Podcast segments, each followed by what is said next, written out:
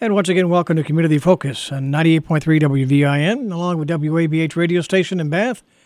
Today we're going to focus on Cornell Cooperative Extension. We do that every month. And the communications director, uh, Carla Dawejko, is with us. And welcome back, Carla. Thank you. It's been a while since I've been here. Yeah, you usually, have other members of uh, your staff talking about different topics we want to share and get the uh, information out. So tell me, um, what's on the agenda for us to talk about today?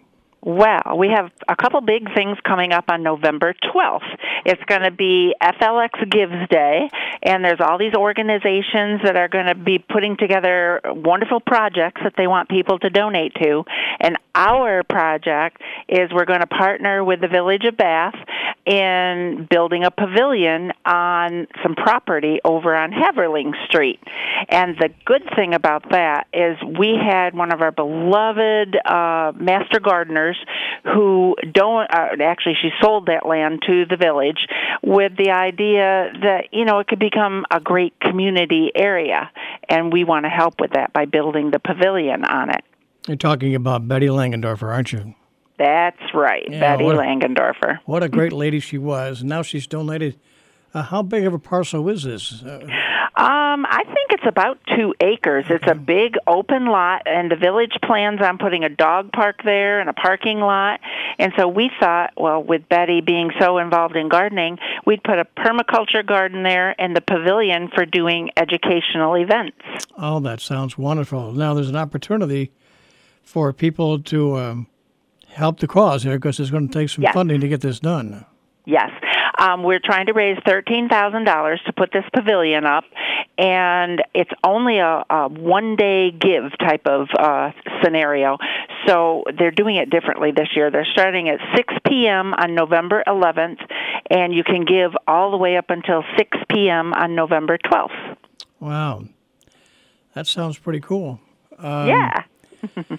um, do we have more we can share about that? I mean, I'm just starting to yes. glance through the um, through the website. you. Can go, you can find out all the information about it at Bitly FLX Betty's Dream, or you can go to our website putknowledgetowork.org.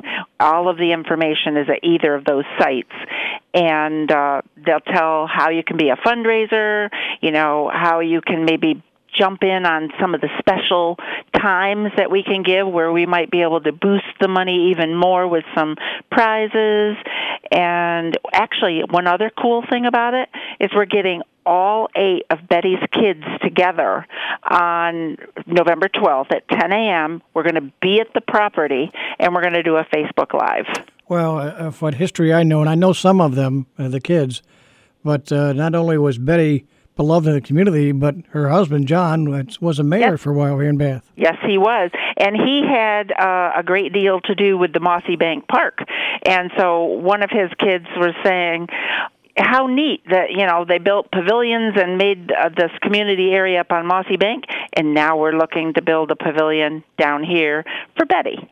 I'm looking at the website and it says the future of Bath depends on community involvement, and Betty's dream is a beautiful and productive way to build community atmosphere and share the harvested bounty and team from one to another. That's pretty. Yep. That's awesome. Absolutely. I mean, these are two great individuals in our town's history. So, you know, uh, I think it'll be a great legacy. So the opportunity to donate will come. Uh, it's, it's like a one day event, November right. 12th, though you can start if you want to do early. It's kind of like early voting, you know, early donating. Yeah, kind of.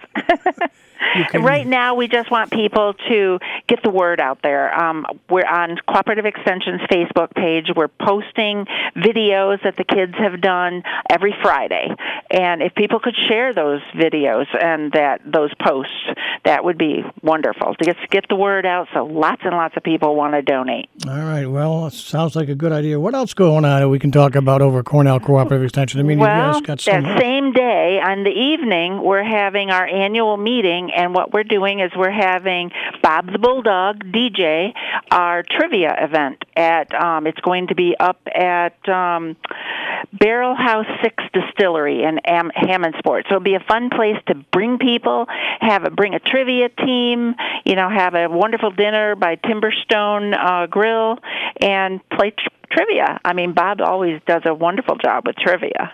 Oh yeah, he does. He's very popular. Has a lot of places he goes, and uh, I've known him as a broadcaster for mm-hmm. decades. So he's a great guy.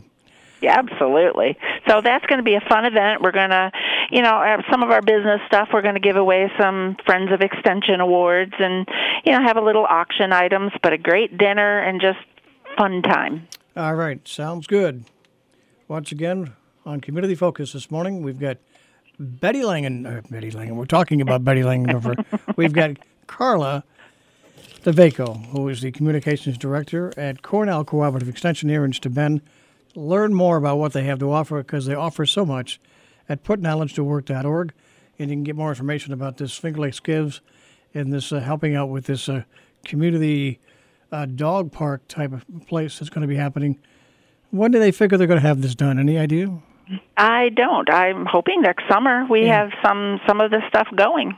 Okay. Alrighty. Carla Dawejko, great to be with you on the radio again. Thank you.